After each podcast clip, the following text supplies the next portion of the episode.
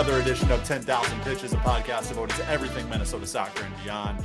My name is Jeremy Rushing, alongside me, as always, from sodasoccer.com, Dominic Jose Bizonio. Dom, how you doing? You kicking the COVID or what? I'm starting to kick it. I'm in the yeah. I'm in the process of kicking it. Uh, yeah, kicking it. Where this is uh this is the this episode maybe particularly um might be the most COVID episode of this podcast ever because your family was just going through some stuff now. I'm going yep. through some stuff. So it's good times. It's good times at the uh at the soda soccer offices, but um, For sure. Yeah, the Soda but, Soccer offices, Soda Soccer HQ, yes. which is uh, a combination of our our basements and living rooms, residences. Yeah, basements and and wherever rooms we can find in our houses to record yeah. our uh, our podcast. But uh, yeah, it's interesting because we're sort of on the back end of it at this house. You know, everybody's tested negative uh, a couple times over now, but because our three year old, you know, hasn't gotten the opportunity to be vaccinated yet. She's got to do like the whole two week thing, even though she's already tested negative. So we're still feeling the effects of it there. But fortunately, everybody's good to go. And, and it's good to hear that you are currently kicking it, as you mentioned. um, and hopefully next week we can have a fully healthy, fully COVID free episode for you. But, anyways, um, this is episode 99.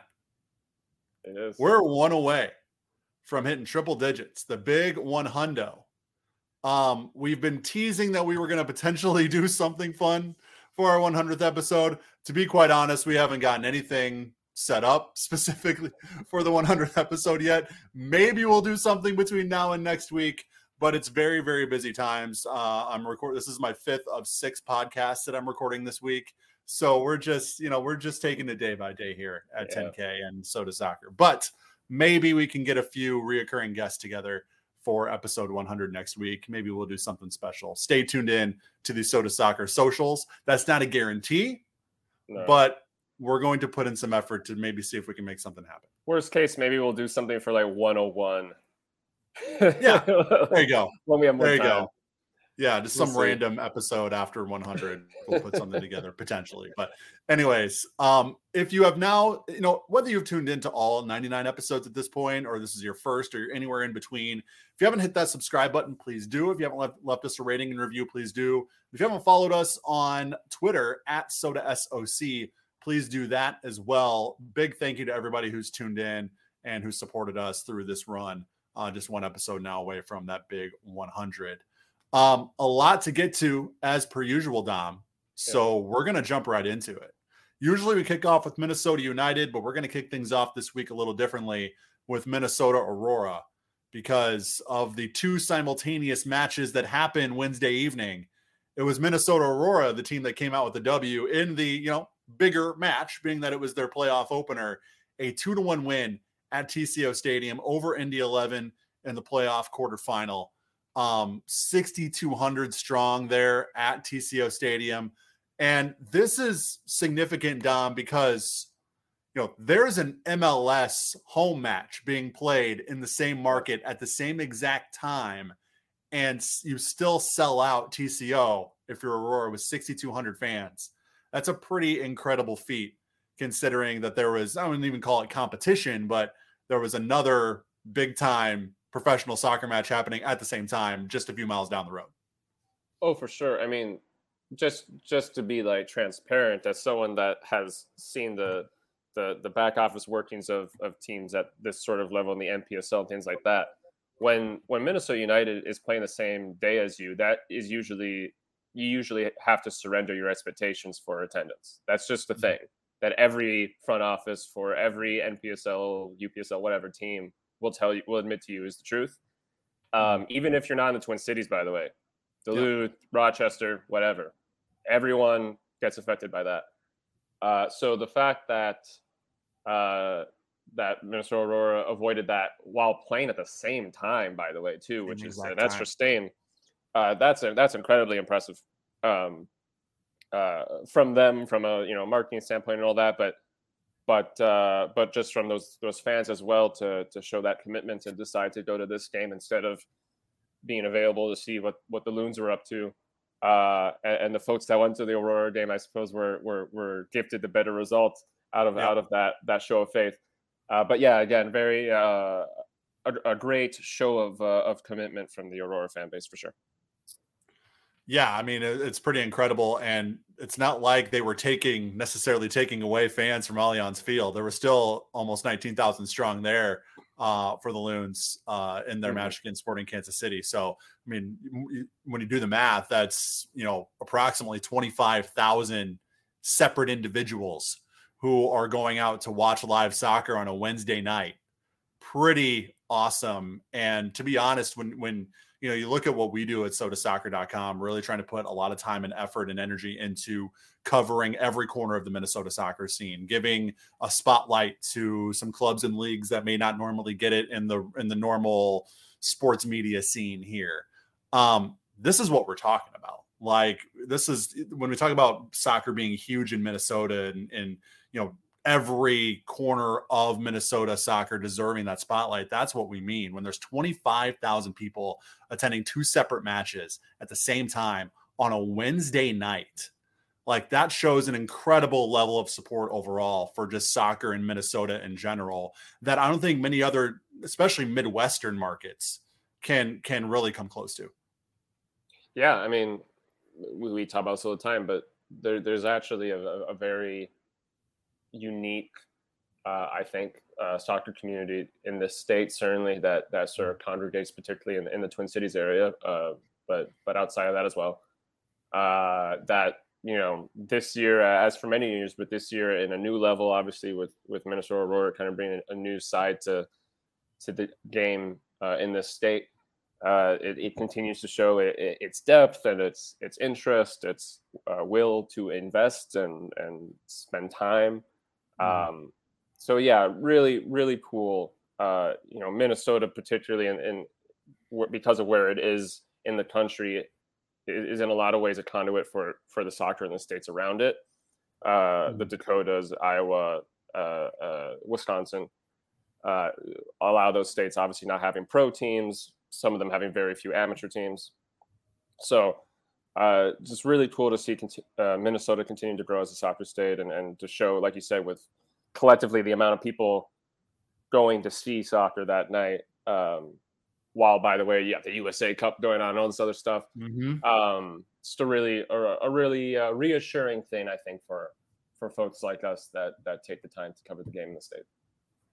Definitely. So let's go to what happened on the field at TCO on Wednesday evening. Um, Aurora came into this not only with sort of an unknown in terms of how they would stack up against the national competition, right? The only time we had really seen them play, obviously, over the course of the season was in the context of the Heartland Division. Green Bay, St. Louis, two Chicago teams, Kaw Valley, you know, that's only a small percentage of the entire USLW league. And there were uh, three other undefeated teams at the time uh, you know, that that went through their respective regular seasons without a loss. Indy 11 being one of them. So it was intriguing to see how Aurora would stack up against that national competition outside of what the power rankings say and what, you know, certain now, you know, analysts will say, you know, you don't really know until you see them compete on the field. Right. On top of that, you're missing two of your most important midfield pieces in Shelby Hopeau and Morgan Stone. So you're going in shorthanded, but they Aurora has made a um, a conscious effort, and Nicole Lukic has made a conscious effort to make sure that uh, you know a lot of pieces are being used in the regular season, probably with this kind of moment in mind, knowing that you know in your 14th game in a month and a half, you're probably going to need some bench players to step up in an important moment, and that's what we saw last night. Um, you have Mayu Inakawa getting in the starting lineup when she hadn't started a match in the regular season. We'll get to her contribution in just a little bit. But just from the start of the match, when we were looking at the lineup and looking at this Indy 11 team, you know, how they stacked up some of the stats and stuff, we knew this was going to be a challenge for Minnesota Aurora and just interested to see how they would they would stack up. Yeah, and you know, I, I I'm sure we'll talk much more about this as we proceed. But you know, right away, this this clearly was one of the most challenging games they've they've ever played. Absolutely. Um, uh, Indy 11, I think, pressed them and pushed them in a way that I maybe in bursts of minutes they've had to deal with in, in the regular season, but but really never mm-hmm. at this level. Uh, and and so it's it's sort of a, if this game had gone against Minnesota Aurora, which at one point it seemed like it could have, and obviously didn't in the end, um, it, it, would have been a perfect storm, really, of things for them to deal with. You have those mm-hmm. personnel rotations to deal with. You have a team, one Indy Eleven being just probably one, you know, one of the best opponents they've had to play ever so mm-hmm. far. Uh, you have that Indy Eleven side come and clearly be very intent on making the most of the day not just a, a good team on paper, but physically on the night, clearly wanting to perform well, a lot of energy, a lot of intent. Um, mm-hmm. so, you know, it, it, it's set up to be the challenge of the season for them so far, uh, which is obviously what you want out of playoff soccer. Uh, and what's what's really impressive, as we'll we'll talk about, is that Minnesota Aurora faced that, even stumbled in some early moments with that challenge, but then figured their way out of it, which is something I don't know if we've quite seen them have to do this season. Um, certainly at this level. Uh, you know, the, the only points they dropped all year were from a late, late equalizer of a game they were winning most of the time. So we've never back really in May, right? Right, right. Literally week one. So yeah, never really seen them. Even in you know, there were some games through the year that maybe they maybe at halftime it was one one or so or two one or something like that, where it was a close-ish game, but we've never really seen them in this sort of trench uh, in a match. So, uh, you know, for me, just watching, I'm sure even more so for folks that have been covering them really, really closely the whole season. Um, it was a really interesting match to see this team navigate through, uh, and and they they figured it out, which is a, which is the most impressive part. It was the first time they had faced a halftime deficit all year. Um, and it, it, was deserved. I mean, they were they were outplayed in that first half. They absolutely took one on the chin in that first half from Indy 11. Um, it was Emma Rogers who got the goal in the 37th minute. But one standout player for Minnesota Aurora that really kept them in this match was Sarah Fuller in goal. Um, her first half was vital to keeping Aurora in striking distance in, in the match at the half.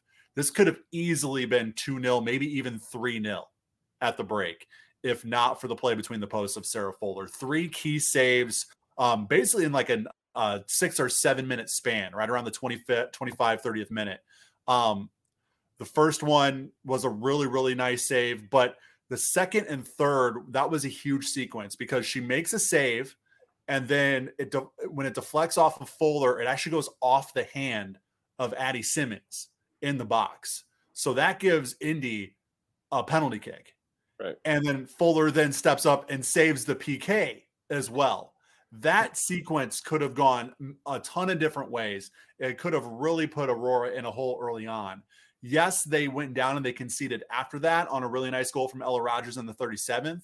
But that play from Sarah Fuller early on is what kept Aurora in the match and is what kept sort of the confidence that, you know, okay, we're in striking distance. We'll figure this out and we'll find a way. Yeah, and you know, just like what I, what we were both saying about, have we ever really uh, seen Minnesota Aurora have to face this sort of uh, hill to climb before this season? I think we saw you know Sarah Fuller step up in a way that she hasn't had to the entire season, and and obviously yeah. when she came in, it was a player people were very excited about because of uh, her achievements in, in, soccer and, and in other sports. Uh, and she's had a great year, obviously, but at the same time, you know, when you look at the way the, the conference played out, clearly uh, there were maybe roles that were asked more of than goalkeeper uh, in, in, the season, the way it played out. Uh, and so, for when that happens, sometimes when you get into the playoffs and then you have a game where the goalkeeper is asked of as much as in this game, that's often where teams lose because mm-hmm. certain players just aren't used to the challenge level because they've had this season that's gone so well with the certain challenge level.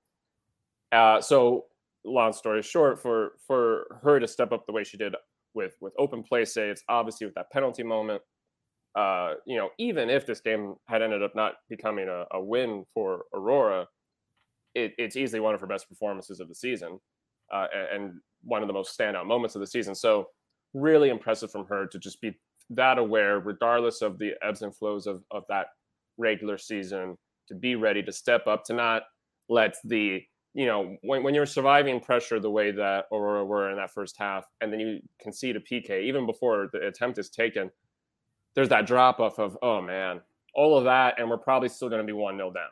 So to, to have the, the maturity to just look past that, step up, good save against a decent penalty attempt. Uh, again, it's just very impressive from this group. In this case, Sarah Fuller in particular. Now they do concede, as I mentioned a little bit later on in the 37, to go down one 0 at half, but you're in striking distance. But that first half was, you know, it was the most disjointed, disorganized Aurora team I think we had had seen all year, and I think that was a lot to do with the pressure that Indy was was putting on them. I don't think it's a pressure that they have really faced. And huge credit to head coach Nicole Lukic because she recognized that and she pushed all the right buttons at halftime, switching the formation to a 3 5 2.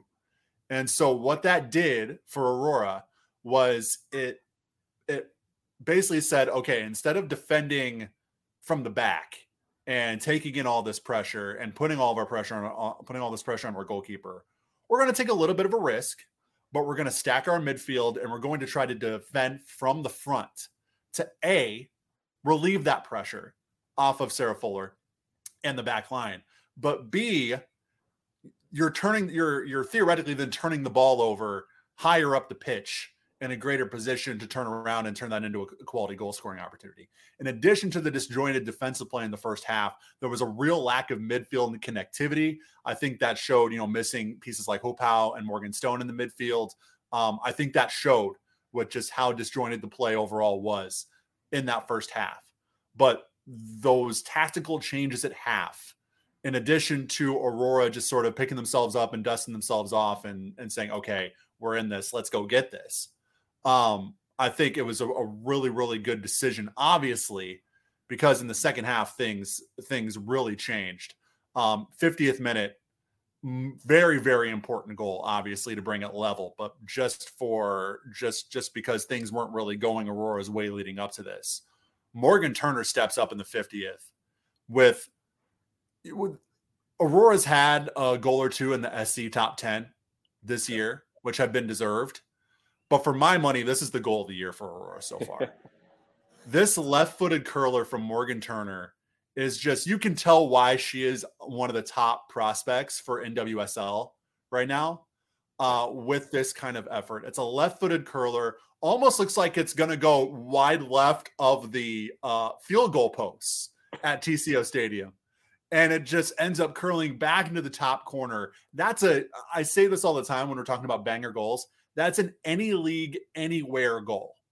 Yeah. Like it's tucked away so, so just greatly in the top corner. Just an unbelievable goal and obviously an important one to bring Aurora level early in the second half. All right, you can call this our 10K coffee break because it's time to tell you about our friends over at Ninth Street Soccer and Coffee. Derek and his team at Ninth Street have been so great to us, and we hope you can support them the way they've done for us over this past year. Ninth Street is part indoor soccer facility, part coffee shop. You heard me right. You can get a pickup game in and get your espresso fix all in the same place. How cool is that? I have to say, I was lucky enough to sample some of the coffee you can get at Ninth Street. My goodness, it's some great stuff. Derek is one hell of a barista. I'll just say that. Affordable weekly pickup is always available at Ninth Street. You can reserve the field for your team, party, or group outing. And they always have something cool going on at Ninth Street, including Minnesota United watch parties happening periodically for road games throughout the season. So make sure you check them out on IG and Twitter at 9th Street MPLS. That's 9th and Street, both spelled out N I N T H S T R E E T M P L S on IG and Twitter. Look them up on Facebook and Google or visit their website, 9thstreetmpls.com, just like the uh, social handles, N I N T H S T R E E T M P L S.com to sign up for pickup, reserve field time, or just learn all about our good friends over at 9th Street Soccer and Coffee. 801 South 9th Street, Minneapolis, or online at 9thstreetmpls.com. The the Indy goal was was very good too, but but this goal was easily the highlight of the of the game. Mm-hmm. Um, mm. Just you know those sorts of goals when they like actually, like you said, in that any league sort of thing, when when they go in, no matter what you're watching, it's always uh, uh, sort of a heart stopper or whatever you want to call it. Um, that that dip at the end to sort of mislead you as to where it's going and all that. Um, yeah, you couldn't really get a more eventful um, equalizer. It, it's ironic that the first two goals, goal from each side, are really impressive open goal strikes, and then of course the game decider ends up being a PK. But um, but no, yeah, a really really just clean moment from Turner, and just a, a really good awareness. Clearly hits the ball very well, um, and and just that that moment of of of skill. And you know, uh, there, there's always a, a luck behind every goal as well, but uh, co- the combination of those two things just in the perfect moment to kind of change the turn of the match, get everybody motivated, get the stadium motivated, get the crowd behind them. Uh, yeah, great moment. In the uh, post Aurora post game show that I did with uh, Mark Pravratsky from Equal Time Soccer and Danny Foxhoven, um, I, had two words that really described this match for Aurora. It was adaptability, which we talked about with the formation change from Lukic and the way just Aurora played in that second half compared to the first, but also resiliency. Um, and we saw the things that were going wrong for Aurora in the first half. Um, all those seem to be righted in the second. And what I mean by that is Sarah Fuller was tested often in that first half. She was not really tested at all in the second half. That high line, high defense that they played in the second half worked to perfection because Indy really did not get another quality goal scoring opportunity at all um, when we're talking about the second half. And you get rewarded for that on the uh, attacking end a little bit later in the second half. Um, and it's Mayu Inukawa stepping up on an earned penalty. And you thought maybe Morgan Turner would be the one to step up and take this PK. She's been the PK taker all year. Obviously, she had the uh, the club's first hat trick in the regular season finale against Green Bay, coming off that excellent goal earlier in the match. You think, okay, she's going to be the one to step up and take this and and bury the winner. But it's Mayu Inukawa that shows up and steps up. And we mentioned she hadn't really started all year for Minnesota, started in this match due to some of the injuries. Um, and she takes this. The word that comes to mind is brave like this is a brave PK. The the stutter step, very patient run up, or I don't even call it a run up. It was a stutter up, basically. And the keeper guesses right, but this ball is so uh, perfectly placed in the bottom corner.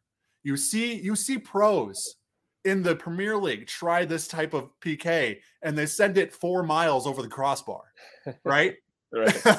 Seriously. Yeah. If yeah. you see no, a guy stepping up like that to take a PK, like anytime I watch that in the Premier League or in pros, I'm like, oh, this is this is gonna be a mess. Right. They're yeah. trying to be too cute with it. But it was a great taken penalty by Inukawa. The the keeper te- um, guessed right, but it was perfectly placed in the corner. Um, one of the highlights of the match uh, for me or one of the highlights, I guess, of the season so far for Aurora. This thing, this video is being played over and over and over again on social media right now. Um, but it, it, it just shows a the depth that this team has, but that Nicole Lukic has trusted all season long, paying off. When a player like Inakawa, who hasn't necessarily been a difference maker um, for the team up to that point, buries the winner in a playoff match to send you to the semifinals. That's awesome all the way around. Yeah, absolutely. And you know, we, we already talked about the um, the the good choices made by the coaching staff in terms of the lineup. Um, but you know, or or rather the uh, the halftime formation change rather.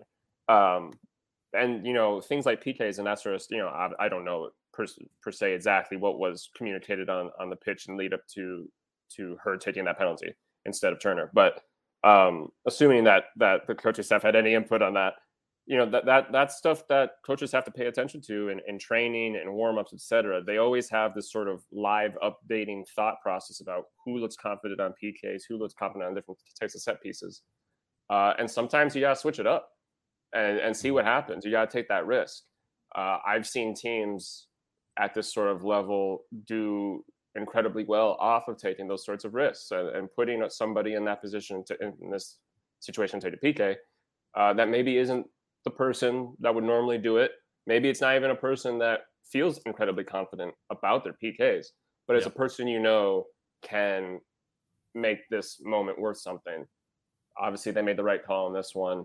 Really cool moment for her to, to make that unexpected start and then get this goal. Um, and yeah, I mean, just you know, the, the caps off a really well put together second half from Aurora. Like you said, after a first half that I think most people want to forget outside of perhaps the penalty save. Uh, it's just that adaptability, uh, and, again that sense of maturity in difficult situations uh, just continues to seem to be the engine for this team, which is uh, which is very encouraging. Obviously, as their as their playoff campaign continues. Now, although Aurora are the last remaining undefeated team in the W League remaining in the playoffs, it does not get easier for them moving forward. Because while the McLean team they are playing in the semifinals at TCO Stadium Sunday, five o'clock, um, tickets still on sale, by the way.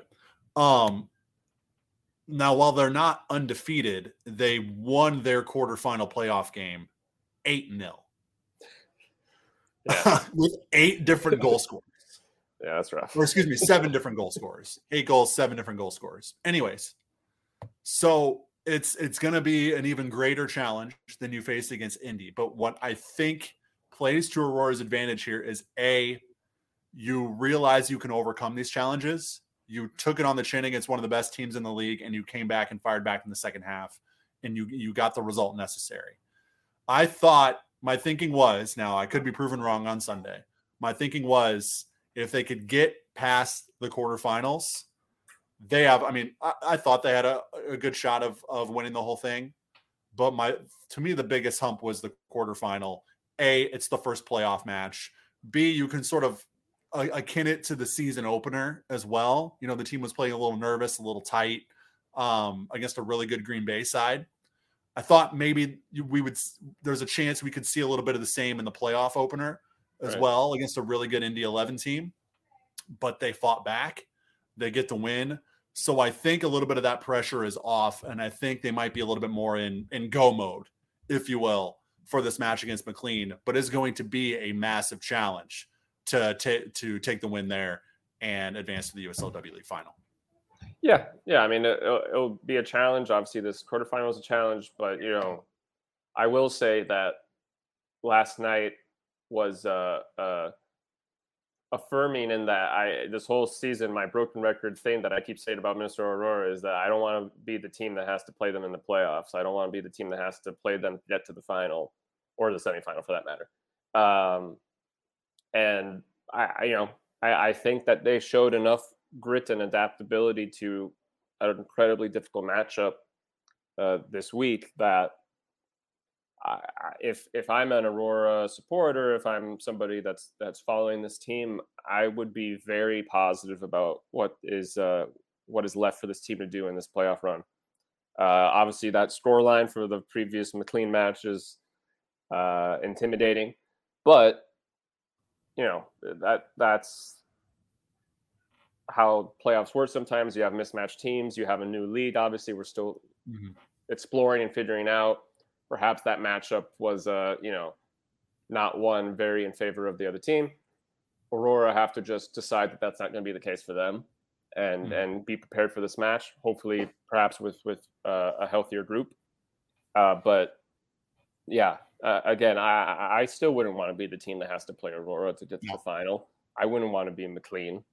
Uh, and uh, so we'll we'll see we'll see what they have in store. But but uh, I think this group has every reason to be confident, respectful, and reasonable, but confident in, in their ability in their, to continue to represent to Minnesota. And again, that semifinal is at TCO Stadium. It is five o'clock kickoff there on Sunday, and you can get your tickets at mnaurora.com for that one if you want to attend Sunday's semifinal. All right, so now we're going to transition over and talk Minnesota United. They also played on Wednesday, but first we got to talk about the Friday night win over Vancouver. It was three to one in favor of the Loons, their third straight win. Uh, goals from Kemar Lawrence in the 71st off a really nice feed from DJ Taylor.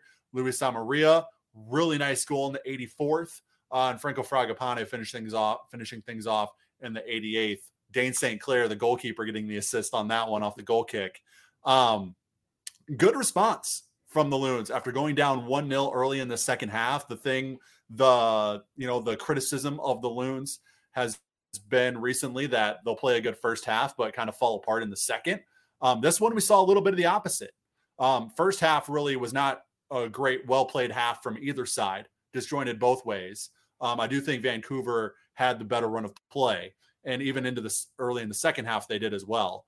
But after giving up that goal, there were some adjustments made. There was some, uh, I think, a sense of urgency created uh, in the way of Minnesota that we really haven't seen in a second half, at least lately. Um, three goals from the 71st minute on. Um, a lot of things to be optimistic about coming out of that one with your third straight win and nine points in three matches. And suddenly, after Friday, Loons found themselves and continue to find themselves uh, right in the thick of the playoff picture after being, I wouldn't say dead in the water, but there wasn't a lot to be optimistic about before this three game run. Yeah, absolutely. Yeah. And, you know, we talked we talked last time about this Vancouver game was really a must win because of the nature of where the two teams were compared to each other, basically back to back, just on the edge of the mm-hmm. playoffs um, yeah, you know, there there are things to note and improve on from from that performance, but it was uh, an encouraging performance. I don't think we've seen the Loons attack um, surge this much late in the game since the, the that period of time where we the uh, Dinladi and Hlongwane substitution thing was was going on. Uh, you know, every game for for a couple weeks. Um, so you know, in that sense, it's it's interesting to see that get pulled off without, by the way um, that sort of substitution pattern and, and, rather just done in a more gradual, natural way. Uh, great to see. You know, this is probably the most solo skill based goal we've seen from Amarilla in a long time. So cool to see him find that, show that ability, get that goal. Um, and yeah, I mean, it's, it's a good win. It's a good response on the road. It's a good recovery from being 1 0 down. Uh, it's the kind of thing, to be perfectly frank, that other teams have been doing to Minnesota recently. Uh, mm-hmm. and and the Loons figured out a way to do it to, to Vancouver, which is not a bad thing. That's that's sometimes a sign that a team is is learning to deal with a situation when they're able to do it themselves to other teams. Um, so yeah, I mean, it, it, encouraging. Obviously, the the result that that followed uh, midweek was was less encouraging, but in the vacuum of this one game, big win against a playoff competitor, uh, and uh, you know loons for the night did exactly what they needed to do, which is which is great to see. These three goals kind of signify two big storylines, and I think two big reasons why Minnesota has kind of been able to turn things around uh, for the most part over these last few weeks. First one, Kemar Lawrence from DJ Taylor. The Loons fullback play has been excellent, probably their best, most consistent area of the pitch in terms of production and quality so far. So to see that DJ to Kemar connection, um, Kemar Lawrence has been excellent solidifying that left back spot. Um, well deserved goal for him. Um, he has been getting very involved in the attack, almost almost Roman esque in hmm. his um, relentless overlapping play and getting involved in the Loons attack from that left side. So I think that's been crucial for them. And then Amarilla and Fragapane, two guys who were you know low on confidence, hadn't really contributed up until this point of the season. Um, but they both get really crucial goals and really deserve goals. Luis Amarilla with that left-footed curler, just I mean, one of the better, probably the best goal we've seen from him since eh, since 2020 in a Minnesota United uniform, maybe even pre-COVID 2020 in a Minnesota United uniform. Uh, really good quality stuff. That's what you expect to see from your starting number nine, especially one with the DP tag on him. And then uh, Fragapane. I mean, he has been, um, you know, he is so important to this team when he is on. So when he's not been on, which he has really not been for a majority of the season, it is very, very noticeable, and it does, Im- you know, very much impact whether or not Minnesota gets points and gets results. Right. He has sort of turned things around a little bit and is getting more confidence and is getting more involved as well. Um, obviously, you see him get on the score sheet there in the 88th. So um, the confidence of Amarilla and Fragapane growing is big, but also just continuing to have that consistent play from the fullbacks, both in the defense, but in the attack as well. I think those have been two crucial elements to the Loons turning things around, specifically when it comes to their goal scoring output and the quality they're providing in the attacking third. It's been good to see. Yeah, absolutely. And, uh, you know, on the note of, of Kemar Lawrence, I think it was a very good week for him. Obviously, he was uh, um, a big part of, of the point that Minnesota did get out of the uh, the SKC match that we're going to talk about too. Um, but no, great to see him stepping up I, I think left back is a position that has not not been up in the air because he's been playing it for a, a, fair bit now. But in terms of what's his long term impact on this team, where does the team go, you know, long term with that position of left back? There's been a lot of ambiguity about that. I feel like a lot of lack of discussion because simply people aren't sure what what to what to think. Um, so to see him continue to step up and develop into that that role for Minnesota United is encouraging. Uh, you know, uh, not a lot of options for the team right now at left back, whereas there there are a lot more healthy or injured for right back. Uh, so yeah, very encouraging, and and yeah, encouraging to see uh, Fragapane and Amarilla, you know, continue to find their their form a little bit more this season. Uh, you know, again, there, has been a, a, bit of a roller coaster with that, as we'll probably talk about with the Nets game. But yeah, the, at, at, the very least, for that night, for that three-one win over Vancouver, it was, it was a very positive positive result. Absolutely. Um, and then you go to Wednesday night, not necessarily a positive result. One-one draw with SKC at home. Um, if you were to, you know, blur out Kansas City's logo and just look at the stats and look at what uh, they have done or, or haven't done so far this season. Um, minus 16 goal differential coming into this one, worst in the league. Um, 11 losses on the year, worst in the league. Uh, one of their best players, Khiry Shelton, goalless through 15 appearances, now 16 appearances because he didn't get a goal last night. Um, and then, of course, just where they sit near the bottom of the West.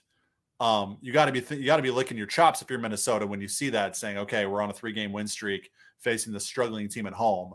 But then you sort of take the hood off, and suddenly you see it's SKC, and you're like, "Okay, maybe this won't be as easy as we thought." Because aside from the 4 0 route at Kansas City last year in favor of uh, the rivals, um, it, it's really been a very, very tight series between these two teams who have played seemingly infinite number of matches against each other uh, since and even before the Loons uh, entered MLS. So um, that was that's that was something to consider coming into this one. This is kind of the kind of rivalry match that it's no matter the record is always usually played pretty tight. Uh, but in this one, we just didn't really see that firepower and see that that it factor that Minnesota brought in the previous three matches. Things seem to be a little bit in cruise control for the Loons, not in a good way, uh, on autopilot a little bit. Um, the goal they did get uh, late in the first half, which could have been a big momentum changer for him, was um, you know credit to the one standout player that I thought that we saw. We already said his name, Kemar Lawrence. I thought he was excellent uh, Wednesday night. One of the few standout players for Minnesota. Um, chases down a ball that that looks destined to head over the end line for a goal kick, but he's able to center that and, and get that cross into the middle of the box just before that ball does cross over the end line. Um, and good things happen when you put the ball in the box and you put the ball in dangerous spots. Good things can happen, and we see that there. Takes a deflection off of Fontàs um, and ends up going in off of keeper John Pulskamp for the own goal. But you're feeling pretty good at half, considering you know Loons didn't play very well. KC had the better had very much the better run of play in that first half. But you go in up one 0 you're thinking, okay, we make some adjustments, we turn things around, we sort of get back to what we've seen the last few games. This is three points for us. But it just wasn't to be. Johnny Russell scores in the 63rd. We saw a little bit more of that. Um, you know, they were better in the second half. I thought the Loons uh, more on the front foot, uh, but it just it, it, wasn't to the level that you would need to extend the lead. Um, right. They had a few opportunities, specifically at the at the death at the end, to get that get that goal to to get the winner, but it just wasn't to be. Um, and it ends up in a pretty disappointing one-one draw, a draw that can feel like a loss. Um, I said on post loons to me it does feel like a loss um, after that. Um, but all in all, I think when you look back at the last four matches and you see 10 points in four, it's something to build off of and take away from. But that last result certainly leaves a sour taste in the mouth. It does, and and look, uh, a one-one draw is not the end of the world. I, I think obviously the point of concern is because it came against this SKC side that is doing very poorly this year. I know it's Peter Vermes. I know it's Sporting Kansas City, and that those names and brands are are always going to be a force in this league. But the fact is, they aren't really a force in this league this season. So yeah. Uh, the, the, fact that Minnesota United, you know, and like you said, there's kind of an irony to it because the second half when SKC actually scored their goal was probably the half that they played with less intensity. The first half, when they probably should have scored, uh, the Loons just seemed incredibly open to to runs and counterattacks and possession from SKC. That was discouraging.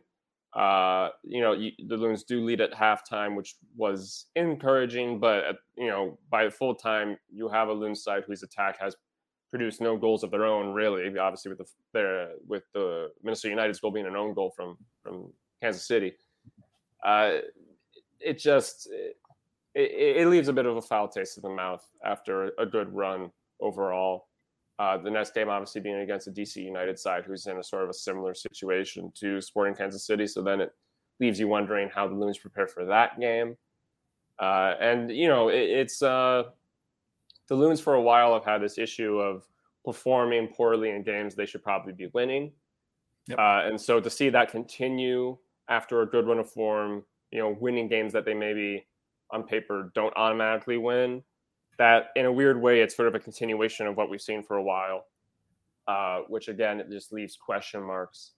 So, you know, we'll have to see how they adapt to this. Obviously, they have another league game coming up. They have that friendly against Everton coming up. We'll see how they adapt to to what I think is fair to call poor performance uh, this week. But uh, it, it is a good accumulation of points overall. It does put the Loons in a much better position in terms of the playoffs than they were, you know, say three, two, three weeks ago. So in that sense, it's a job well done. It's a better place to be. Uh, but it is concerning just to continue to see these sort of blips to be able to form uh, in Minnesota United. You would like to see this team just dominate games they're supposed to dominate. We haven't really seen them do that. Maybe we see them do that against DC. Uh, but yeah, again, it's, it's it's a really well earned point on the road for, from SKC. It's it's two points that there's no reason to be giving up from the Loons. We'll get right back into the episode in just a minute, but I want to talk to you about our friends over at Pentz Homes. If you're on Minnesota United Twitter, you probably know who Nate Pentz is.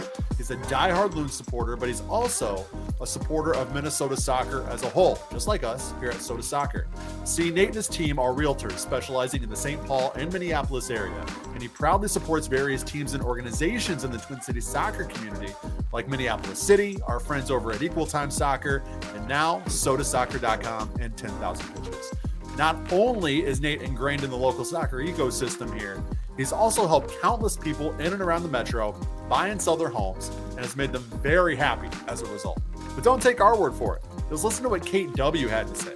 She said, quote, Nate was excellent to work with. He's down to earth, approachable, not pushy.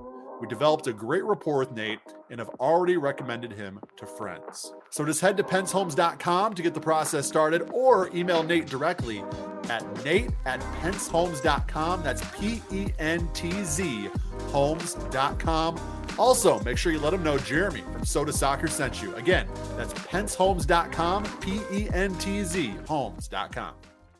And now that puts a lot more pressure, speaking of DC, on this match coming up against DC United. New manager Wayne Rooney and DC coming in. I, I, believe he will be on the sideline for DC in that one. Don't quote me on that, but I believe it will be. It will be. It might be his debut actually too. Yeah. Um, so that'll be interesting. Uh, the the uh, interesting factoid here. Um, Wayne Rooney was on the field for DC United when Minnesota when Minnesota United got their first win at Allianz Field against DC back in 2019. Right. I was there for that one. Um, it was interesting. The Loons were up. Uh, just just one quick story from that match. The Loons were up late, and DC got a corner kick where it was close to stoppage time, and Rooney took it, and he miss hits the crap out of it, and it goes into the brew hall stands.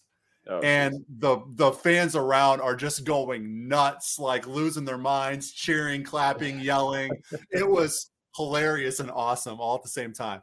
Um, but uh, yeah, so it'll be interesting to see him return uh, if he does return for this one against Minnesota on Saturday. But this loss, there's not a lot of equity built up now when you talk about facing a team that's on a poor run of form like DC. We th- KC things are bad in the Western Conference. DC has basically been the version of Kansas City in the Eastern Conference.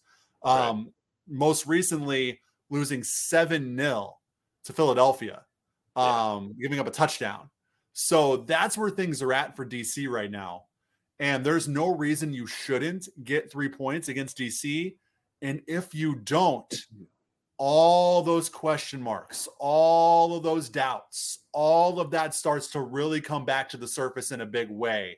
If right. you go back to back matches at home against a you know 10th or worst team in the West and a 10th or worst team in the East, if you don't get a win in either of those matches, even if it's another draw, even if they're not completely out of the playoff picture after it, it's still tough to take. And it still, I think, rightly raises more of those questions that we had prior to the win streak.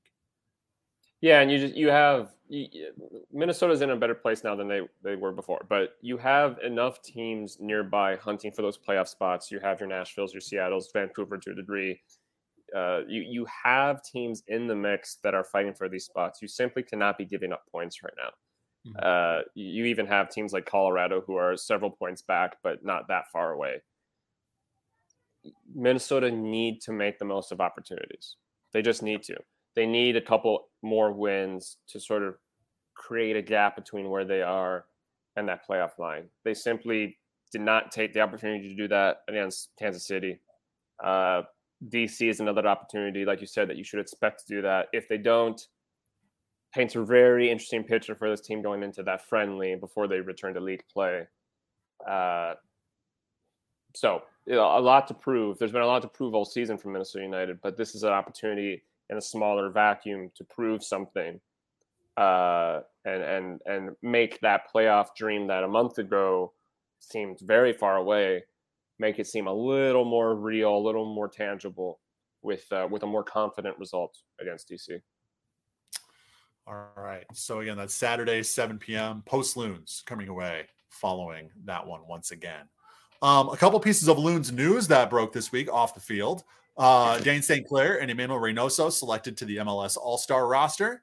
Um, Adrian Heath had mentioned that Robin Lod was sort of up for consideration, but he was sort of one of that initial group of players left out of that roster. Could be an injury replacement if needed. Um, deserved are those the are those the right right picks? Is there anybody that you think might have got snubbed on? I mean, if this is a Tom Potato one, if we're going off all season, I think no outfield player deserves this more than Robin Lod. Mm-hmm. Uh, if we're going off best peak moments, then Reynoso is the player you that, or name that, value in the eyes right. of you know league wide. Yeah, right. So because Emmanuel Reynoso, when he's had his peak performances, has easily been uh, the the best player Minnesota United has. You know, for what I guess most recently was probably the RSL win where he gets two two goals and assists. But those performances have only happened a couple times all season, whereas Robin Lod's top goal scorer overall has been playing very well in all kinds of different positions. Um, so, you know, maybe in a perfectly fair setup, he s- switches in for for Reynoso on that one. But that being said, these are two very talented players from this roster, two of the better performers. Uh, uh, St. Clair very much deserving some sort of shout out for for his his goalkeeping this season. Uh, so yeah, I mean, I, I think it's two good call ups from Minnesota United, uh, a team that does not always get a lot of love out of the All Star game. So in that sense, mm-hmm. also just very uh, cool to see. Uh, obviously, with it happening here as well. Uh, but yeah, you know, it would be interesting to see if if if Robin somehow gets some sort of some sort of love as a as a as a late call in for an injury or something. But mm-hmm. uh, yeah, I'm not. I'm certainly not upset about about those two players being the ones called up. Not me either. Me either. But I do agree. I think Lod's the obvious one where you say, okay, he's been the most consistent player for Minnesota. You know, aside from DSC, pretty much all season. Probably deserve that nod. Um, two other guys that I think if they were able to get a consistent run of form, um, or just consistent run of games uh, with Minnesota, that I, I think a I think the Loons be in a, a little bit better spot than they're currently in but also probably would have uh, received more consideration to be on the team. One of those obviously being Kervin Arriaga, bit by the injury bug a couple times, but when he's been on the field, he's been a difference maker. And another one is Kemar Lawrence. I think if you get 15 plus starts of Kemar Lawrence in a Loons uniform this season, if he had joined the team a little bit earlier, um, I, I, think there would have been much more heavy consideration for him to be on that All Star roster. Um, he's a name that's known across MLS. Um, he's a former MLS All Star. Um, you know, so I, I, think if he was, you know, considering the run of form he's had lately and the performance he's put together, if he was able to do that, you know, and, and got a little more earlier chance to do that with Minnesota United, I think he's a name that that probably I wouldn't say be a shoe in, but I think definitely would have been deserving of a, of a spot. Yeah, definitely. You know, like you said, it's sort of just a matter of a little bit of bad luck in terms of when he kind of got put into that mm-hmm. position. Obviously, with some of the things that were going on with with uh, with with Chase Gasper moving in and out of that position and so on, and just the way time played out on that is is a little uh, unlucky for him in terms of his uh, ability to get into this list.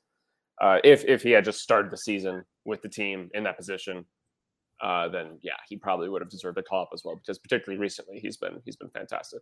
But yeah, I mean, I'm I'm I'm I'm still pretty positive about the uh, the loons that are represented here. Uh, made official on Tuesday this week.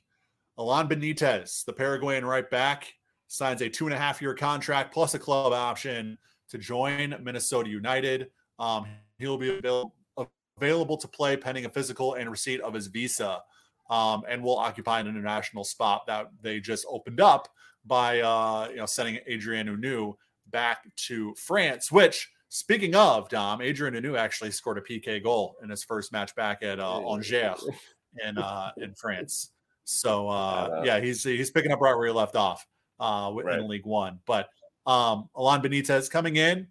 Um, and look, I think they're trying to uh, replicate a little bit of what they had on the right with Romain Métanire um, during Métanire's peak time with Minnesota. He's somebody that can get forward in the attack. Um, you know, you know my feelings on this. Uh, I think DJ Taylor has earned that spot, and maybe he will earn that spot. We will see.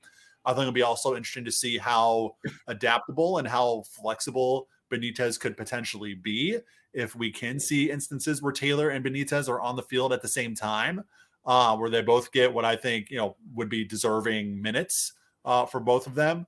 So a lot of questions, but the big question answered. Benitez is in a Minnesota United uniform. Uh, Dom, your initial thoughts on the signing? Yeah, you know, again, as, as we've kind of talked about, I do think that uh, it's a signing that raises interesting questions in the sense that we already have a a right back that's performing quite well in DJ Taylor. Uh, that being said, they're clearly interested in in building some depth and building some competition for that spot. Alan Benitez, I'm sure, will will contribute to that and, and is a player that has been playing at a, a good level for quite a while. Uh, has a little more experience, so it'll be interesting to see those two compete for minutes, compete for that spot. I do think DJ Taylor deserves uh, to not be automatically shafted away uh, because he's he's performed very well. So uh, it'll be interesting. That, and you know, we we talked the last episode, I think, just about how maybe that wasn't the the roster battle to ignite at this point in the season, but that's the call they've made. Um, and so it'll be interesting to see uh, how how how Taylor responds. And and if Benitez ends up proving to be better, then hey, by all means, he should be playing. But it'll be interesting to see how those two compare uh, and and what all of that means for DJ Taylor. Uh, a tie-in here is that Benitez um, is a member of the Paraguayan national team, along with fellow now fellow Luis Amarilla. Um, so maybe they have a little bit of connectivity there. We'll see if that if that uh, you know plays itself out on the field. Right. But I, am intrigued. I'm intrigued by the signing. Yeah. I think you're there. They've been missing Romain Métanire. DJ Taylor has played well. Um, it'll be interesting to see if it's competition. Play another spot on the roster that that is needed at this point. So um, the first of uh, you know what will probably be a, a, couple or a few signings for Minnesota as we move forward. A couple more transfer rumors, um, but nothing too concrete uh, just yet. Um, where reports are indicating that that things have already been signed, sealed, and delivered. So um, we'll keep you tuned in and, and keep you abreast of all that moving forward on 10K. All right, so let me bring back up the notes here, find out where we are. Moving over to lower league news in USL League Two. Um, Minneapolis City was off in USL League Two this week. Um, but, but, it was St. Croix on Wednesday night going on the road to Des Moines. I'm losing 4 1. Uh, the Menace locking up that USL League Two um, Deep North Division title um, in the process. So, uh, congrats to them. Well deserved. Um, and the final game of the season, it's another edition of the Twin Cities Derby. Minneapolis City hosting St. Croix. Uh, and that's Friday evening as you're listening to this. So, tonight at Edor Nelson Field. Um, you know, a couple of seasons that, you know, for St. Croix, there's been some, you know, a, a, I think a lot more to build off of in this first USL League Two season. Of course, a couple wins, more results than what Minneapolis City has gotten. But you know, we've we've talked ad nauseum about you know this this sort of new endeavor for Minneapolis City and the growing pains that may and have come with it. But it would be a big boost heading into the offseason if you can beat your Twin City rival to get your first and only win of the year to finish things out. So we'll see how uh, see how things play themselves out uh, tonight if you're listening on Friday. Yeah, absolutely. And you know, I think probably next episode will be a good time to look back on on just the season as a whole for them. But uh, for from a Minneapolis City perspective, like you said, this is a great opportunity to at least get that one win to end the year on a good note.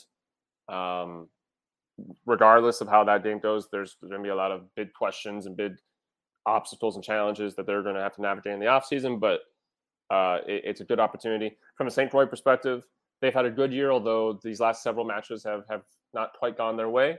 Uh, so coming to Minneapolis City is also a great opportunity to end the year on a, on a good note, get a, a road win against your your state rival, um, and uh, and you know end the year. I guess what would it be on like 11 points, uh, which is a pretty good haul considering you know where Minneapolis City are. So yeah, I think both teams have to play for here uh, which is which is great to see. Yeah. So again, Friday evening, 7 p.m. kickoff at Edor Nelson Field for that USL League Two finale. Uh, to the WPSL now, where Salvo begin their playoff campaign by traveling to play Colorado Rapids.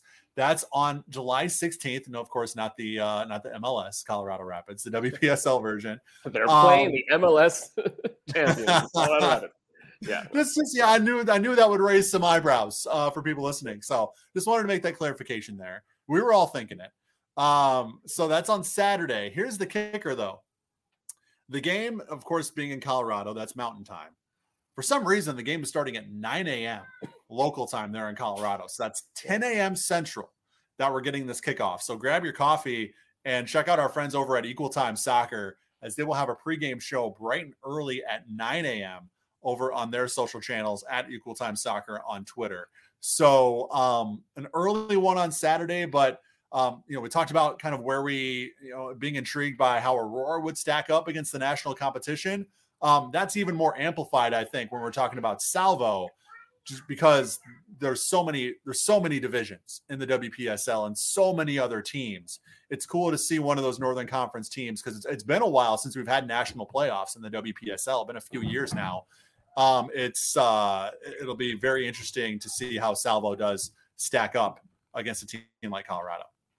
Yeah, it'll be really interesting to see. Uh, you know, the the WPSL Northern Conference is certainly kind of have its shape to it, and there's several teams in that conference that expect to compete for the title, to several that don't. So it'll be interesting to see how Salvo exiting that bubble can do against uh, you know another side, a clearly competitive side, backed by the, the Colorado Rapids organization.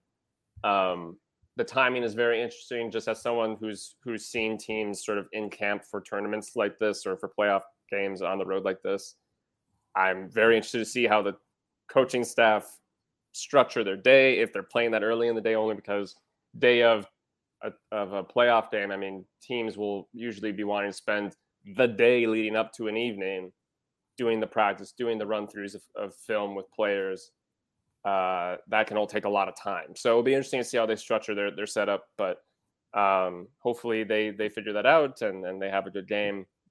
Be cool to see Salvo, like you kind of said, uh, go on a run the way Aurora is going on a run. So yeah, be very interesting matchup, and uh, and hopefully Salvo uh, make the most of it.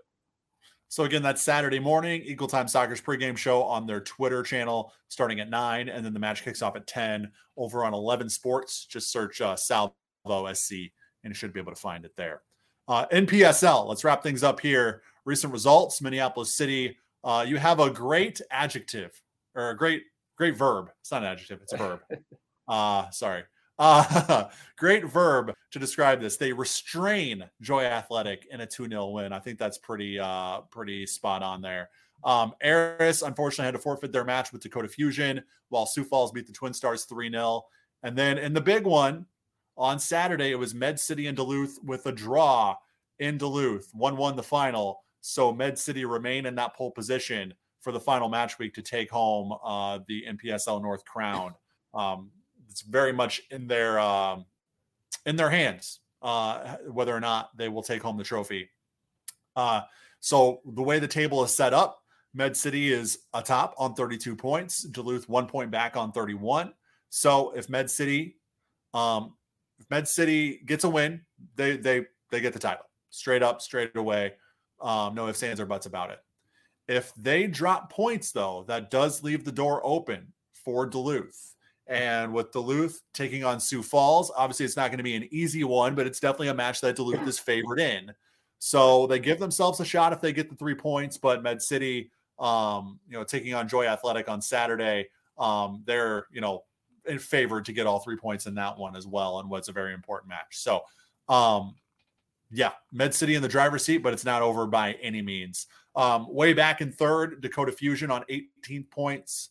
Um, been told that Aris Aris's uh, forfeited um, match would put Fusion at 21 points, but the league site has not made that official yet. So, um, and then you have Minneapolis City on 19 points there in fourth, um, Sioux Falls 14, Twin Stars 13, and then Joy and La Crosse bringing up the rear there at 10 points and nine points respectively. Um, so Med City is going to know what they need to do with Duluth's match being on Friday and Med City on Saturday. Um, obviously, you get the three points, you're in no matter what, but it's also advantageous for them that they play after Duluth as well. Um, just again, from a sense of knowing what they'll need.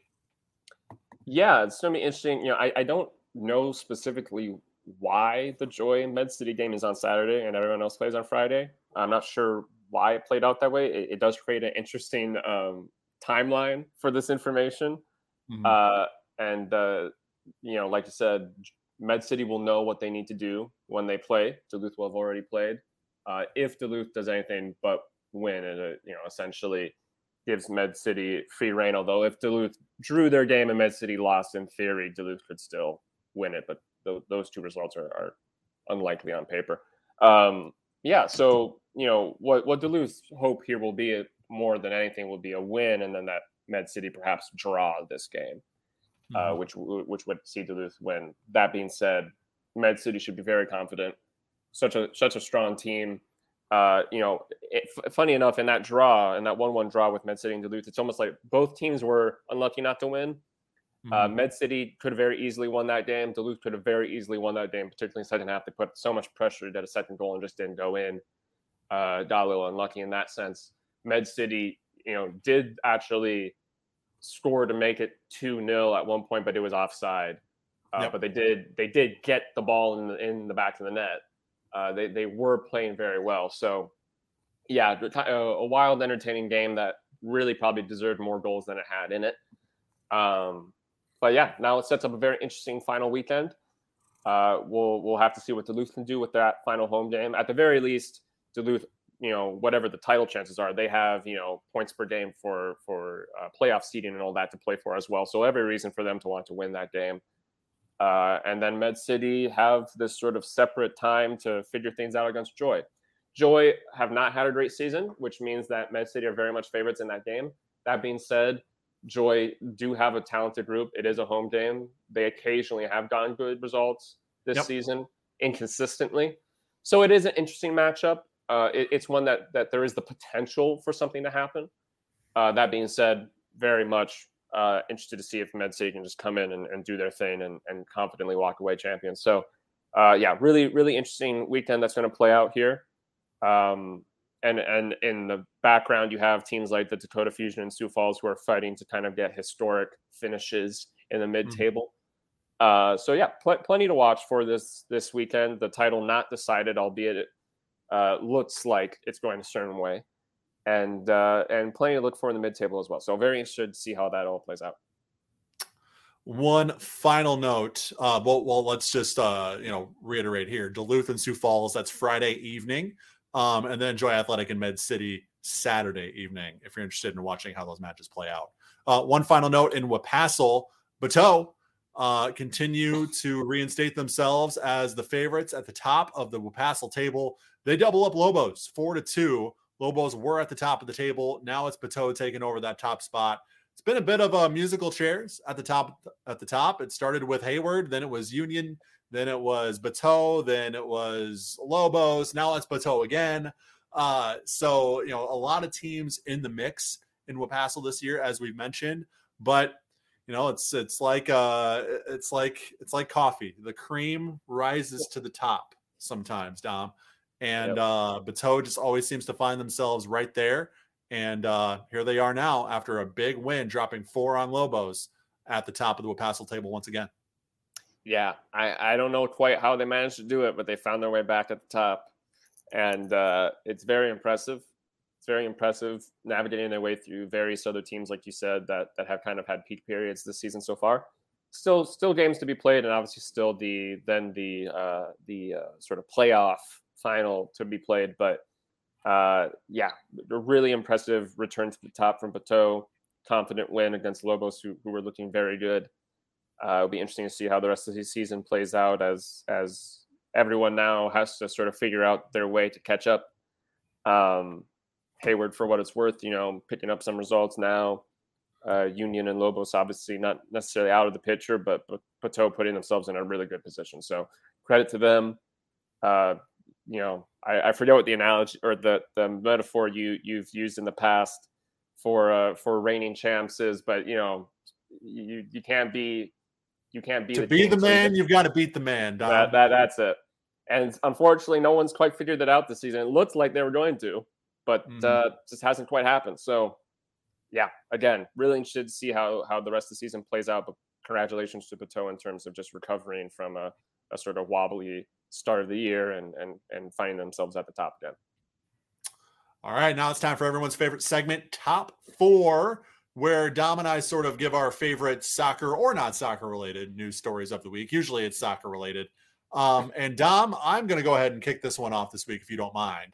Um, and mine has to do with USL expansion. So the United Soccer League announced two new teams, one in League One, one in USL Championship. The League One side is Santa Barbara Sky. They are joining uh, USL League One in 2024 and will also field a women's club that year as well in either the W League or the Super League. So not sure exactly uh, where that uh, where that women's team is going to play, but at the same time, it is um it is cool to see the the USL League One specifically continue its expansion. Um, you know, there's not a lot of uh there hasn't been a lot of teams traditionally in USL League One. I think uh, we're at 11 or 12 currently. I think 11. So always nice to get more teams there as Santa Barbara kicks off in 2024. And interestingly, interestingly enough, Peter Moore, who is a business business executive and the former CEO of Liverpool, is the man behind and the uh, the the chief investor for Santa Barbara Sky. So some international football flavor there. Obviously, somebody who's very successful is in endeavors in his endeavors at Liverpool, and now he's investing in a tier three soccer organization in the U.S. Pretty cool. Yeah, it's really really interested to see uh, how that project goes for him and for the team itself, and uh, yeah, like you said, great to see uh, League One continue to fill out a little bit, just because uh, uh, you know it's it's still at the end of the day a, a relatively small league. Would be great to see more of the mm. country mm-hmm. covered by it. So yeah, really awesome. Uh, my oh, go ahead. Sorry, I, I have one. Uh, I guess my first story is kind of two and one. Uh, so the other uh, expansion side announced was New Orleans. They were awarded a USL Championship and USL Super League club. So another uh, organization with both men's and women's sides um, and again, all these clubs will begin play in 2024. All right, Dom, now you're good to go. Yeah, very cool. Very uh, New Orleans probably not represented enough on soccer, so that's very cool. Um, yeah, so uh, my my number one is is sort of a, a shout out to the state of the uh, of the MASL Division One season. Uh, there's sort of three teams at the top uh, with 13 or 14 games played, with uh, you know the the eventual 18 games being the the regular season. Uh, so we've got Camargo or Camargo with 25 points from 13 games. We got Deportivo Minnesota with 25 points from 14 games, so tied, but one more game played. Uh, and then uh, Dynamo out of St. Cloud are uh, 23 points from 13 games, so just a little bit behind, but they do have a game in hand compared to Deportivo Minnesota. Uh, so cool to see MASL continue to, to take shape this season. A couple different teams competing at the top with a couple games left, and best of luck to to all three as they sort of compete to to up each other in the, in that title race. Yeah, don't sleep on the MASL. A lot of a lot of great competition happening in that league, and they use a pro rel system as well. So if you're into pro rel, MASL might be the league for you. Um, and yeah, it's always a tight race at the top, it seems.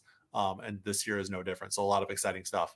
Um, my my second and uh, final story is the just the, it's the craziest match of the week in any league anywhere. And of course, we're going back to the USL in USL League One. It was a 5 5 draw between Greenville and Tormenta. Yes, a 5 5 draw. Now, that's not even the craziest part. Greenville found themselves up 4 0 in the first 35 minutes. I'll repeat Greenville was up 4 0 in the first 35 minutes. Um, it was 5 2 at half. So seven combined first half goals in this match. Then what happens in the second? Tormenta comes storming back with three goals to steal the point. So down 4 0 in the first 35, 5 2 at half. Tormenta somehow, some way finds a way to come back and notch a 5 5 draw and steal a point on the road. The most total goals in a match in USL League One history. Just insane. That's really wild. And and crazy to four goals in the first 35 minutes and then an entire second half of a clean sheet. That's yep. that's that's just uh yeah. A hell of a, a hell of a halftime talk, obviously, mm-hmm. from uh, from the Tormenta locker room. Um, but yeah, that's that's really cool. My uh, my second one is is about goals as well, and it's that uh, uh, the uh, Minnesota United dynamic duo, Batman and Superman, both scored in the last week since we last posted a podcast. Miguel Ibarra scored a penalty for the Charlotte Independence in a 1 1 draw with uh, the Richmond Kickers on uh, July 8th, actually, the night of when the last episode came out. And then uh, Christian Ramirez scored a brace for Aberdeen in. Of course he a, did. Uh, yes, of course he did. In a Scottish League Cup match against uh, Peterhead, I believe is how you would say that. It's just Peter and mm-hmm. head as one word. Uh, so uh, brace in that game. Uh, the for those that don't know, the Scottish League Cup starts before basically everything else in Scotland. It's almost like a preseason thing, but it is a proper tournament. And the first stage is like a group stage. So so Aberdeen's playing a bunch of games right now uh, in this in this League Cup sort of first stage, and this is one of those games. So uh, shout out to both of them, still out there scoring goals uh, in this case out of, out of MLS now, but uh, just cool to see both uh, Ramirez and Ibarra out there still doing their thing. I know lots of Minnesotans still follow them. So congrats to them on their goals. Absolutely. All right. That'll do it for the free episode of 10,000 Pitches. Uh, we appreciate everybody for tuning in and listening. If you want more 10K, you can head on over right now to patreon.com slash Sota Soccer. That's where you get 10K stoppage time. Myself and Dominic Jose Bazonio sort of going in depth on a particular topic as it pertains to Minnesota soccer. And this week's topic is the NPSL Midwest Regional Playoff picture. We know it's going to be Duluth and Med City. This weekend's results not only will crown the NPSL North champion, but will determine where both teams are placed in the Midwest Regional Playoffs, which could play a huge factor in which of those teams advances through, if one of those teams advances through the Midwest Regional Playoffs. So we'll get you caught up on how the bracket is looking and what the results could mean for where Duluth and Med City will end up in that bracket. Coming up on patreon.com slash Sota Soccer, 10K stoppage time. So if you want more, go check that out and support what we're doing. Um, if not, well, guess what? That's fine too. We will see you next week for another edition of 10K. Have a great weekend, everybody. See you.